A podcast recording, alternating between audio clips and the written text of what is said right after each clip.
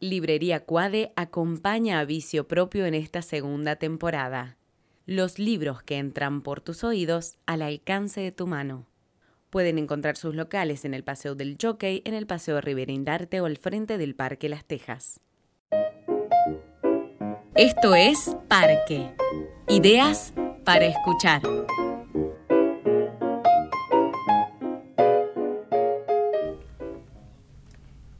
Se acerca.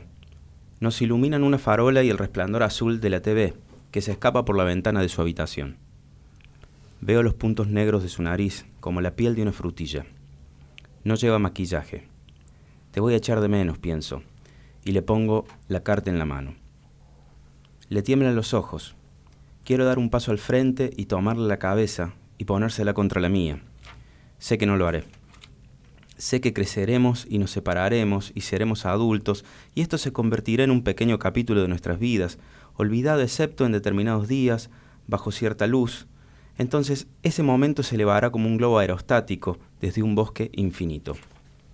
Bienvenidos, esto es Vicio Propio, un podcast de Parque FM que se dedica a los libros, a reflexionar sobre los libros y a comentar libros. Mi nombre es eh, José Haynes y estoy acompañado eh, por Javier Matio, un gran amigo y un gran lector. Javi, ¿cómo estás? Muy bien, muy bien, José. ¿Cómo estás vos? Bien. El, párrafo con el que abrimos el programa pertenece a una novela que vas a comentar en un rato, se llama Lolito, es de Ben Brooks, y habla de las relaciones, ¿no? de las relaciones amorosas, de las relaciones personales, que es eh, el tema al que le hemos dedicado este capítulo de Vicio Propio, que eh, pueden escuchar en parquefm.com y también en las aplicaciones de podcast eh, para los celulares seguramente lo encuentran indexado. Eh, Javi, contame un poquito qué libros has traído para... Bien, bueno, sí, un tema muy amplio el de las relaciones, así que había, que recortar ahí en la, en la, biblioteca y bueno, eh, uno como, como, dijiste recién es Lolito de Ben Brooks, pero voy a hablar antes de Amo de Chris Kraus. Bien una novela, bueno, una autora estadounidense, un libro publicado en los años 90 originalmente, publicado después en, castellano hace unos años por Alpha Decay con traducción de, Marcelo Cohen. Bien. Y la, bueno, la, novela, digamos, tiene una cuestión de, relación, más allá de que la, novela va va por un montón de cosas. Digo, antes yo quería aclarar que bueno, que Amo Dick tuvo esta, este año su serie de televisión, eh, producida por Jill Soloway de Transparent, eh, y coproducida por la actriz que hace de la, protagonista, que es Catherine Hahn. Pero la serie va por otro lado y bueno, me interesaba comentar sobre todo el libro, que es una, bueno, es una, mini obra maestra porque es una, es una obra compleja eh, que puede ser definida de muchas maneras. tiene algo de memoria, tiene algo de performance, tiene algo de novela epistolar, eh, tiene algo de ensayo.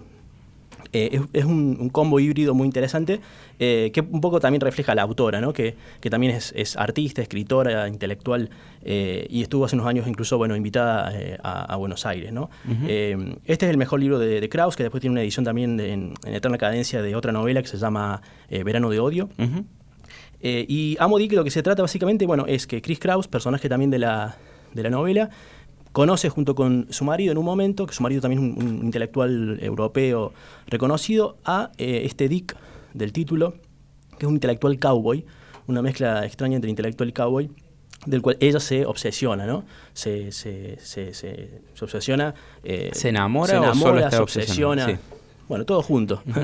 y, comienza entonces a escribirle cartas eh, que, bueno, no, no, tienen respuesta, pero a partir de, esa, de, de, ese, de ese ese rebajarse ella misma, de humillarse ella misma eh, frente a Dick, que son cartas que comienza escribiendo incluso con el marido, eh, lo cual hace que la, cuestión sea también como media extraña. Triángulo de amor bizarro. Sí. Eh, bueno, a partir de ese... De ese hay una frase interesante en, la introducción, en, el prólogo, que dice que es una recomendación de Carl Dreyer, que decía, del director, que decía, usar el artificio para desnudar de artificio el artificio.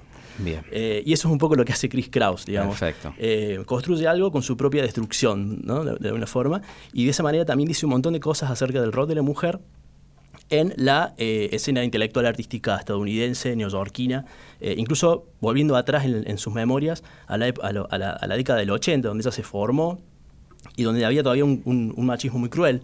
Eh, incluso hay una anécdota donde Alice Bourgois, al artista, se le acerca y le dice, vos para poder ser artista o para poder triunfar acá vas a tener que casarte con un catedrático, un artista eh, importante, ¿no? Eh, y, bueno, y a partir de un montón de lecturas que va haciendo de, autora feminista, es un libro muy lleno de capas, pero, pero muy, muy legible rápidamente va consiguiendo esto que, te digo, ¿no? Eh, y lo, mejor que tiene el libro creo que es esa combinación, esa combinación de ser algo muy cerebral, muy sofisticado, muy intelectual y a la vez ser muy punk, ser descarnado, ser intenso, ser potente. Eh, es un libro que, eh, que, pega fuerte, ¿no? En su, en su bueno, en su escritura. Y es una rareza, ¿no? Por este componente fuertemente autobiográfico. Digo, Alpha Decay en su catálogo se caracteriza por publicar estos híbridos interesantes. Sí, sí, bueno, eh, de hecho, eh, Sheila Hetty es una autora que, puede, que es más joven eh, y canadiense, que, que, puede pensarse como una suerte de hija de Chris Kraus, pero creo que Chris Kraus tiene algo, tiene algo más, o sea, tiene, hoy son más, mucho más frecuentes este tipo de libros. Claro. creo que este libro lo que tiene de bueno es que, bueno, la época que salió, y, y creo que combina un poco esa, esa cuestión entre novela del nuevo siglo pero sigue teniendo la, dureza y la, y, la, y la, intensidad a lo mejor de, épocas anteriores. Claro, del siglo, puramente del siglo XX. Sí, sí. Y eso, bueno, eso es, creo que es lo que lo hace una, una gran novela. Bien. Bueno, vos comentabas hace un ratito que Amodic es de la década del 90 y yo el primero que quiero comentar es puramente contemporáneo y no es una novela, sino que es una especie de ensayo curioso. Científico. Eh, sí, Sí, científico. Y su autor es eh, Aziz Ansari, el actor, el humorista.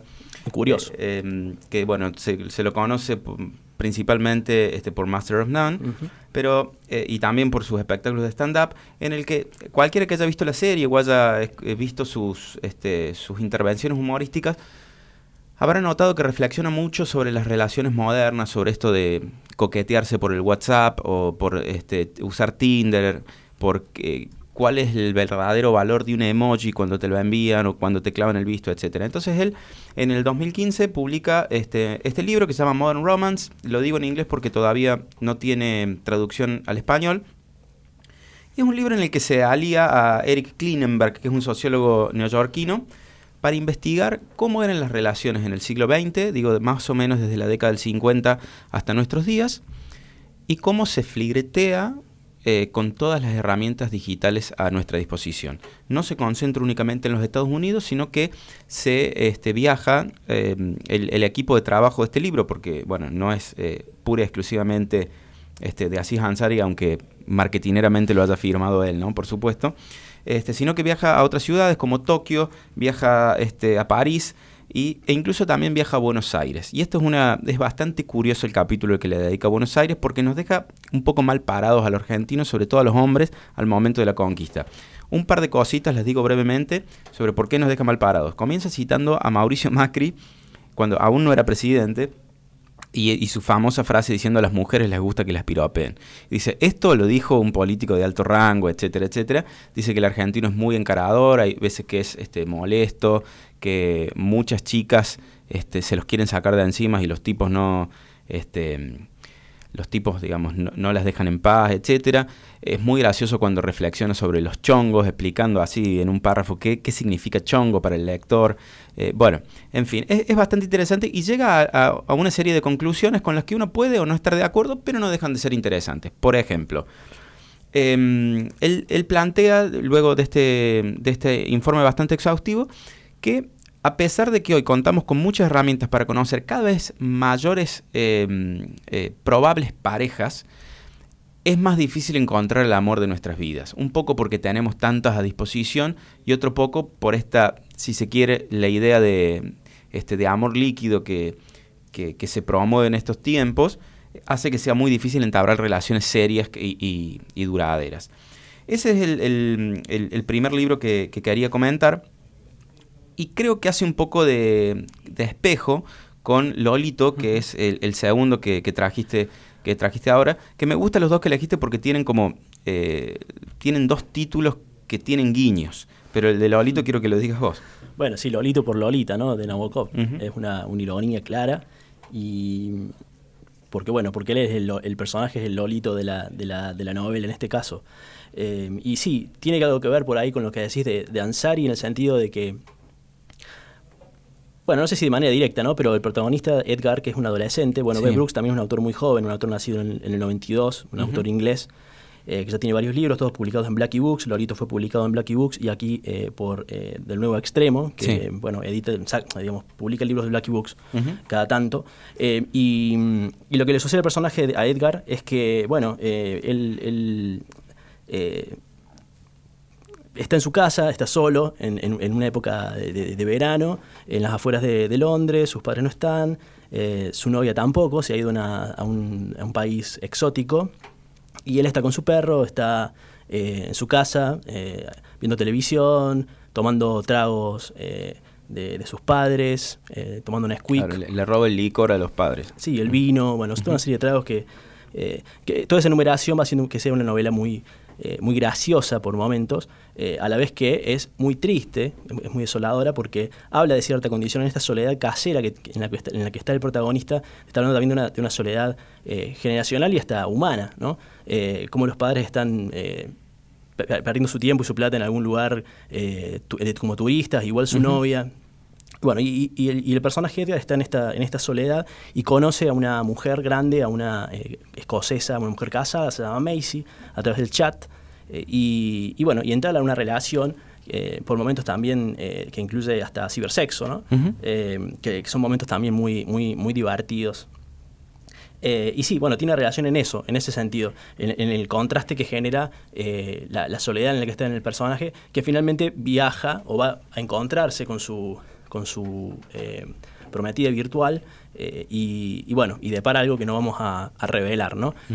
pero bueno, como dice Nick acá en la portada, es un libro divertido y brutal a la vez, y que, bueno, nada, iba, iba, a decir que, la, digamos, no tiene nada que ver con Amodic, ¿no? Pero eh, son novelas en primera persona, ¿no? Son novelas donde de alguna manera eh, el padecimiento lo lleva, lo lleva siempre arriba el narrador, ¿no? Claro. Eh, sí, y además, digo, comenzamos leyendo en, este episodio de Vicio Propio un párrafo en el que me parece que está bastante presente esta idea de melancolía y, mm, digamos, un joven un poco aséptico es un tono muy, muy, eh, a ver, ¿cómo lo podemos plantear? Es un tono, iba a decir nostálgico, pero no tiene nostalgia, sino que eh, consigue muy bien el, ese, ese tono entre lo, mm, entre lo evocativo este, y lo adolescente, y a la vez también eh, muy, mm, este, muy sentimental, ¿no? Que al parecer podrían interpretarse como antagónicos, pero no es así. Sí, para mí Edgar es como un personaje de, de, Salinger, como un Holden Caulfield, en una novela de Beth Easton Ellis. Efectivamente, efectivamente. Eh, estamos en Vicio Propio, uno de los podcasts de Parque FM, que lo escuchan en parquefm.com. Eh, agradecemos, por supuesto, a la radio del Sindicato eh, Regional de Luz y Fuerza, que nos ha prestado muy amablemente sus instalaciones, y a los amigos de eh, Cervecería Posta, que también nos acompañan en el podcast. Para aquellos que tengan ganas de tomarse una cervecita artesanal o comer una hamburguesa, están ahí en la Galería Fuente del Ángel, pleno Barrio Güemes, en Belgrano 731. yo, el, segundo libro que traje es una novela, ya no es ensayo, y fue escrito por Joe Meno, un autor em, estadounidense radicado en Chicago y que también está ambientado en Chicago eh, a fines de los 90. Tiene dos protagonistas, em, una chica que es Odile y, y, Jack, que es el protagonista masculino. Los dos son veinteañeros y tienen como característica, y acá es lo que me interesaba para plantear con respecto a las relaciones eh, personales, que son dos outsiders, por decirlo de alguna manera. No cumplen con las expectativas sociales de su tiempo. Recordemos esto, fines de los 90. Eh, por un lado, Odile es una artista, una artista visual, podríamos llamarla artista contemporánea, que reniega un poco de la academia. Ella estudió, pero se lleva mal con sus profesores universitarios, entonces decide dejar eso de lado y, por ejemplo, hace intervenciones callejeras con collage, un poquito obscenos, así graciosos. Y después eh, Jack es em, también un artista contemporáneo, pero del sonido. Por ejemplo, él registra sonidos urbanos de, de toda clase. A mí me quedó muy marcado una escena en la que graba la nieve cuando cae que por supuesto tiene como una especie de componente poético, pero él es mucho más introspectivo.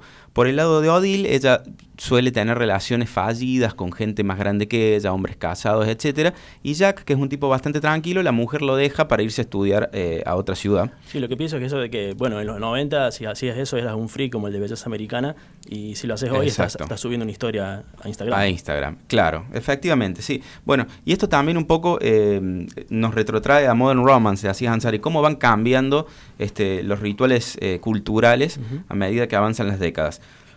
Y al, ser ellos eh, tan material de bullying, por decirlo de, alguna manera, Odile y Jack se conocen en un, en un call center, ellos tienen que vender, creo que, mm, eh, jingles de publicidades, ahora no lo recuerdo bien, pero es un laburo que no les gusta a ninguno de los dos.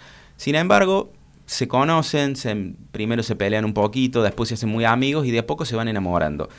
Y lo que me interesaba es cómo eh, se forma una relación de dos personas que están por fuera de los mandatos, por fuera de lo que correspondería su tiempo, y se van, este, van generando una simbiosis muy interesante, porque se necesitan el uno al otro, se necesita la tranquilidad, Odile necesita la tranquilidad de Jack, y Jack necesita un poco este, este espíritu intempestivo este, que tiene Odile. Y bueno, la ambientación es muy indie, por decirlo de alguna forma, porque es Chicago, porque es invierno, llueve, nieva, y, y, eso, bueno, los convierte como en dos personajes, por un lado, con lo que te podés identificar y por otro, aunque no te identifiques, em, son entrañables eh, a, su manera. Eh, eh, lo publicó, digo, se consigue este libro en, Córdoba, en Argentina, es muy sencillo. Este, em, en su momento lo editó Páprica, pero ahora tiene otro nombre ese editorial. Ahora se llama Sigilo, sí. Sigilo, que mantiene el logo, pero ahora se llama Editorial Sigilo. Digamos que el, único libro que no se consigue todavía es el de Ansari que está ahí haciendo... El de Ansari, digo, todavía no se ha traducido al español. Si tienen un manejo de inglés eh, lo publicó, lo publicó Penguin, ¿no? Lo publicó Penguin, sí. De todas maneras, esta creo que la que tengo yo es una segunda edición. Eh, y, sí, definitivamente es una segunda edición porque acá dice New York Times bestseller, así que no pueden haberlo sacado, no lo podrían haber sacado antes. Digamos que la investigación salió, em, salió, bien. Exactamente, exactamente, y tiene algunos elogios acá en la, en la contratapa por parte de algunos este, medios de comunicación. Pero bueno, por supuesto, el que esté interesado, Amazon, ebook amigo, eh, sabrá las maneras de, de conseguirlo, ¿no? Em, como último, como último pedido, Javi, hablamos de libros, pero a vos también te gusta mucho la música como yo. ¿Se te ocurre así alguna canción que vos escuches mucho, que, te, parezca simbólica para hablar de las relaciones? Yo voy a elegir una canción muy, muy clásica, un amor muy, muy clásico, no necesariamente idealista, pero es eh, la canción So Long Marian de Leonard Cohen, aprovechando bueno que se cumple ahora hace poco un año de su muerte. Eh, y, la Marianne del título también eh, falleció unos años, unos, perdón, unos meses antes que él. Claro. Así que es una historia de amor perfectamente triste, digamos. y, y, bueno, y la canción está escrita a ella, así que funciona como un, como un yo-tú, de alguna forma. Y, no, no es que hable sobre las relaciones, ¿no? Eh, es una canción de amor, como, bueno, como, como todas, básicamente. Eh, ya que elegiste un clásico, yo también me, tomo el atrevimiento de, de, otro clásico, también de los 90. Digo, también de los 90 por las novelas que estuvimos comentando, ¿no? Porque la de Leonard, la de es bastante más, más viejita. Em, me quedo con un clásico de Pulp, que es eh, Common People, de Jarvis Cocker. Que, digo, él la escribió a partir de una relación que mantuvo con una chica de buen poder adquisitivo, en el que ella le pedía a él que quería experimentar cosas como la gente común, digo, como la clase media, el working class. Y me parece muy inteligente la manera en que está escrita la canción, de la manera en que eh, Cocker, por un lado, eh, le muestra ese mundo y ella se divierte hasta que llega el estribillo y en el estribillo él le aclara, dice, esto te puede parecer divertido porque vos en un momento paras y está tu papá para bancarte los trapos, pero vivir de esta manera, con la plata justa para que te alcance para las necesidades básicas, no es ninguna joda y vos podés llamar a tu papá para que lo para que lo remiende todo. Así que bueno, ese, es mi, elegido sobre las relaciones. Y el, amor clasificado del Britpop. Exactamente, muy parecido al amor clasificado de Rodrigo. Esto es eh, Vicio Propio, un podcast de Parque FM que nos escuchan en parquefm.com o en las distintas apps para oír podcast. Em, agradecemos una vez más eh, a la gente de Radio Luz y Fuerza por prestarnos sus instalaciones y será hasta la próxima, un nuevo vicio propio. Hasta la próxima.